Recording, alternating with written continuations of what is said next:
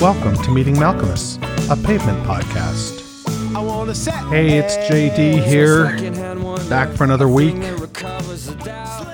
We're celebrating Boxing Day here in Canada, and uh, I believe in the UK, it's uh, it's the day after Christmas, and um, as such, I'm feeling a little uh, overly festive, I suppose, uh, over festivized, something to that ilk.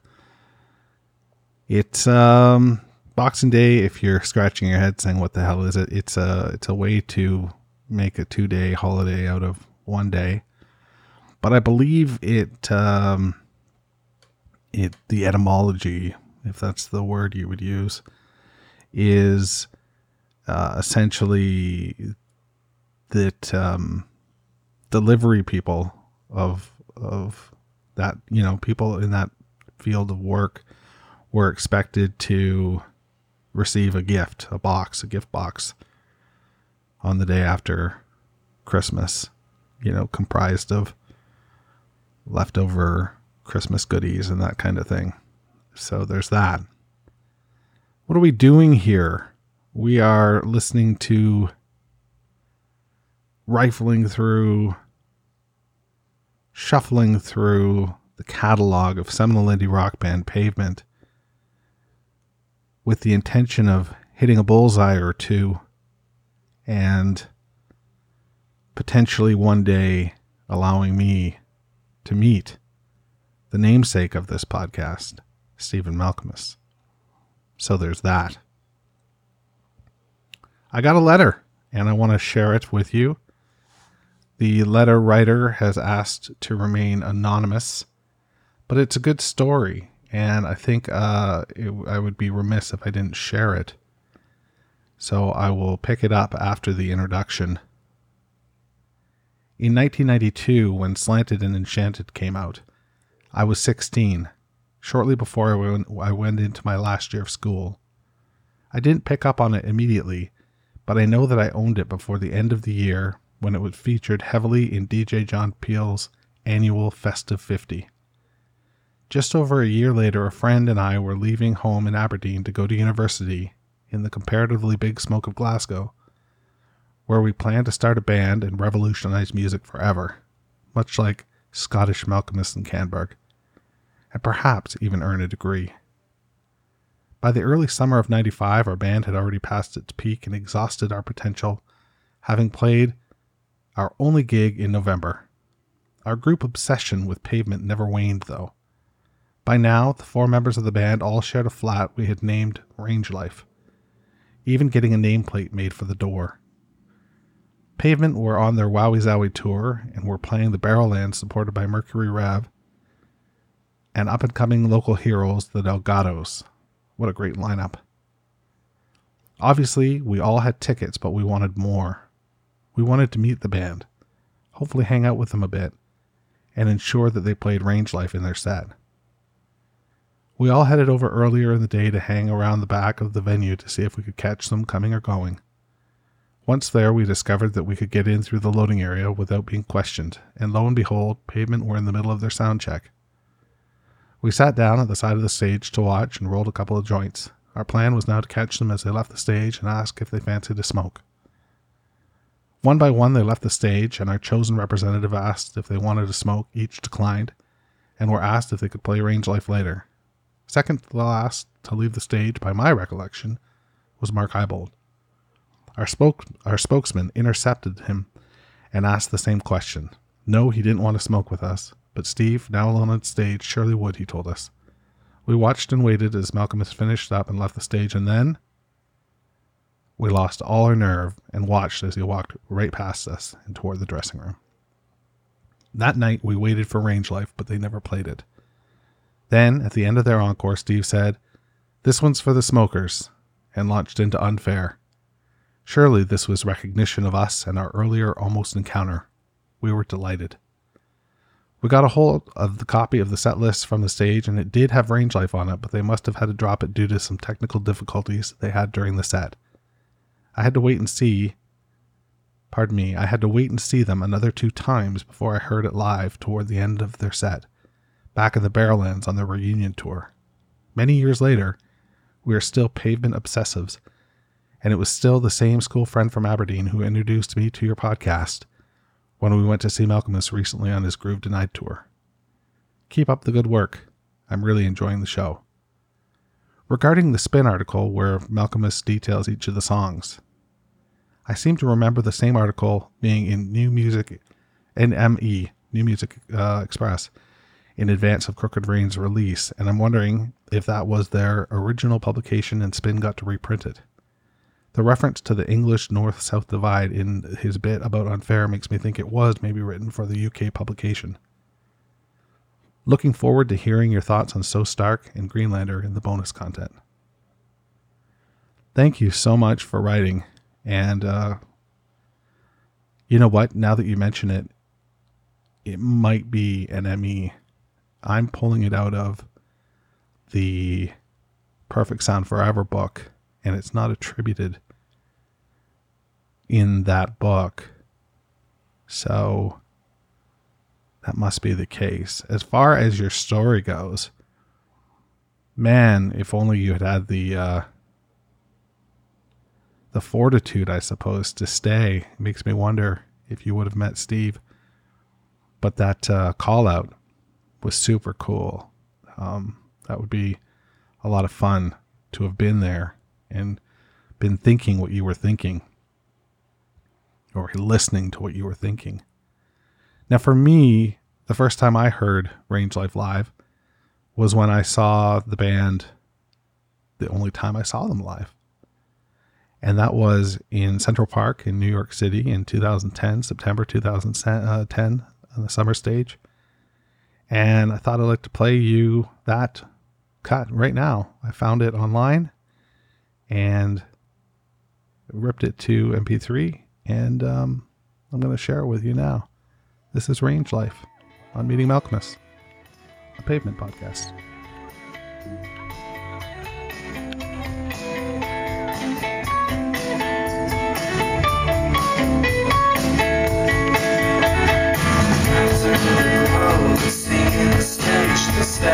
talk slow.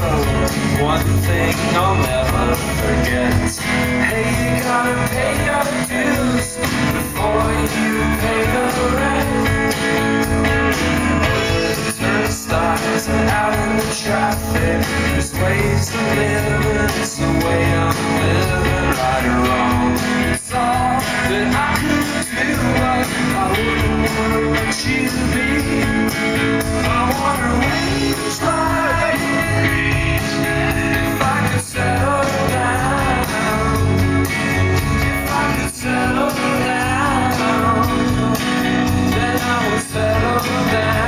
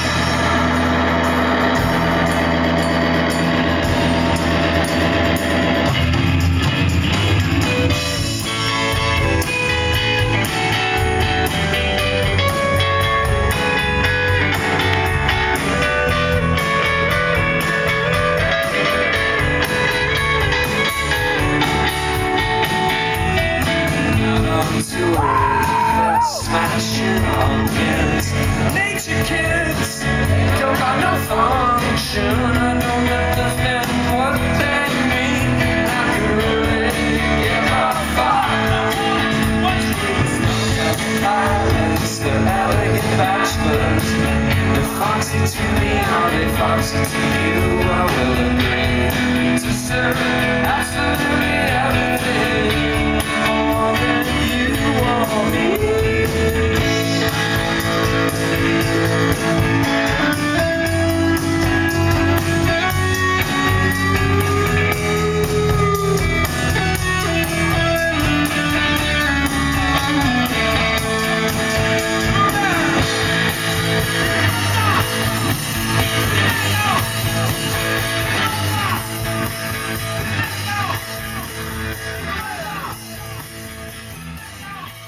Range Life, a playful country song.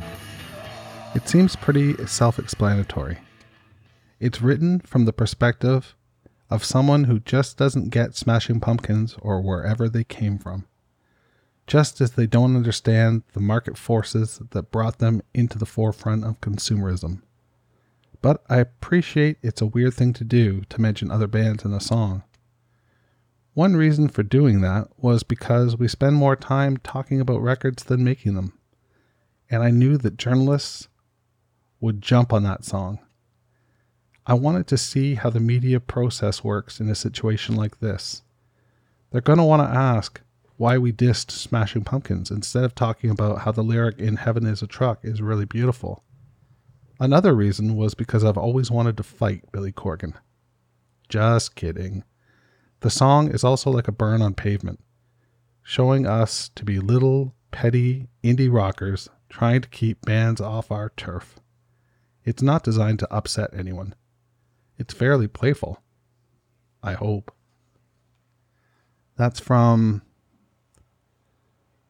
Perfect Sound Forever and apparently NME.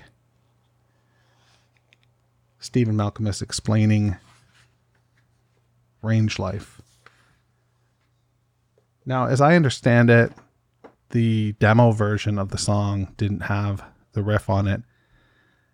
Um, but as Stephen is wont to do, when the time came to record, he sort of off the cuff came up with this verse and sang it, you know, as they were creating the song. And Spiral talks uh, in the book about how much it made them laugh. Um, they just thought it was funny. And they didn't really think about repercussions. But of course, there would be repercussions.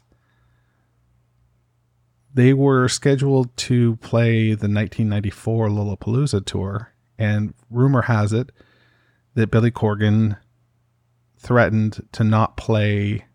Uh, the Smashing Pumpkins were also on on Lollapalooza in uh, '94, and rumor has it that Corgan threatened not to play any of the dates that Pavement was was on, and so Lola had a decision to make, and they made the wrong one. Um, you know, I think in hindsight.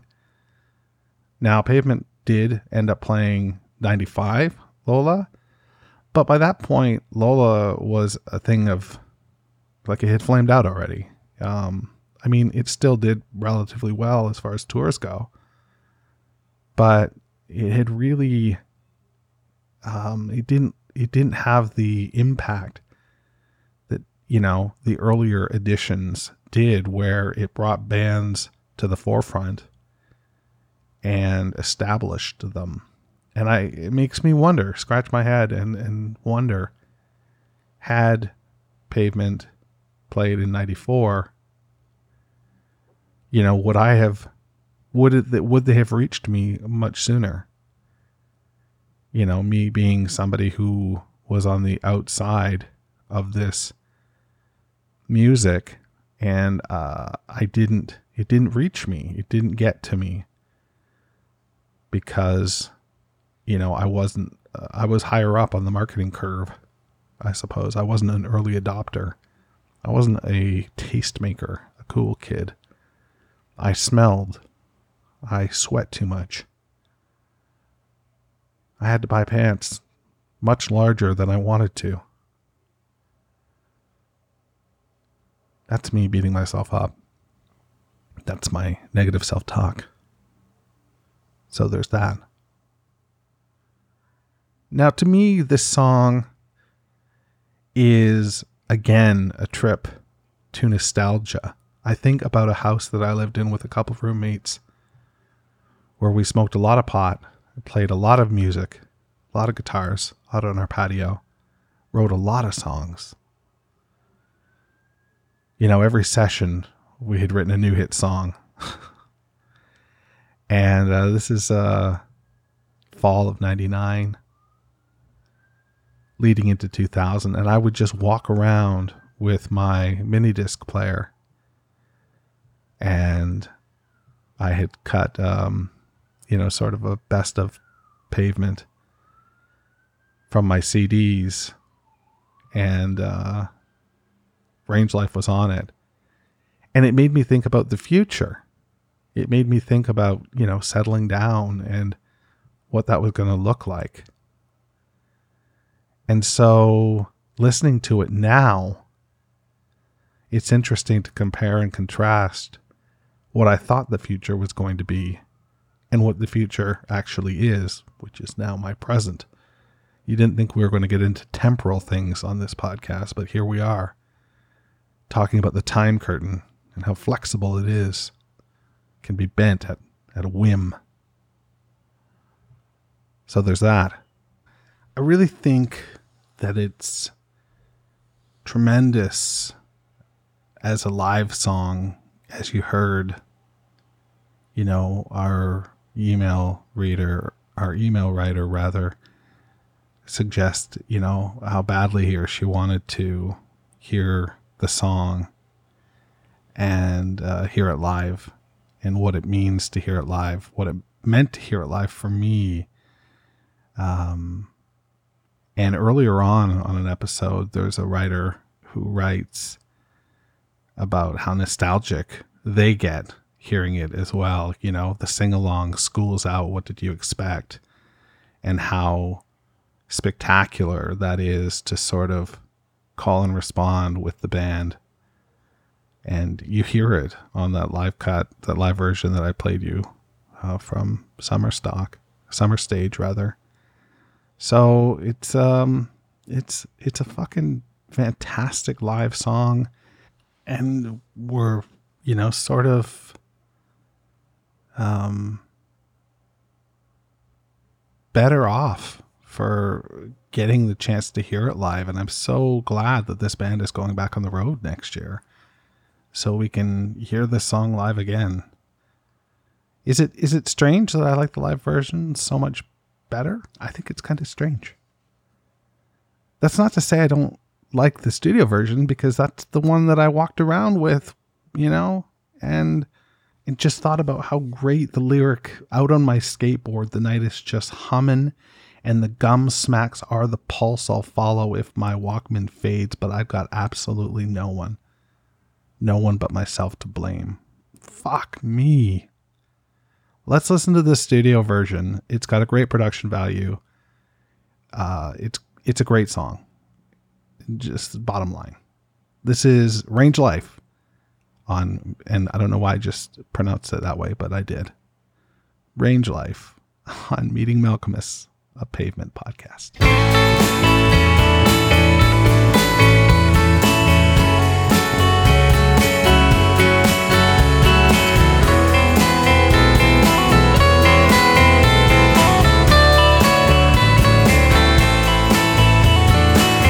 After the glow, the scene, the stage, the set, and talk becomes slow. But there's one thing I'll never forget. Hey, you gotta pay your dues before you pay the rent.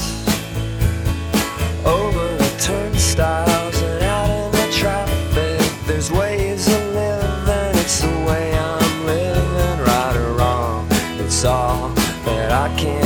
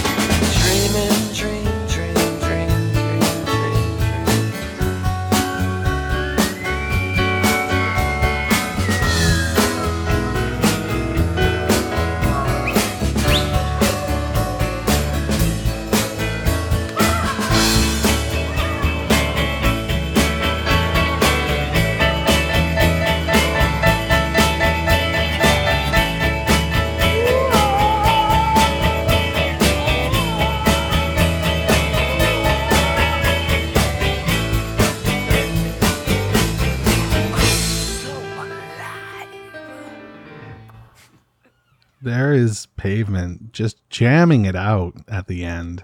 Yeah, that's a real good. Maybe that's why I like it live so much, right? Like just getting to see them on stage, just playing the outro of that song.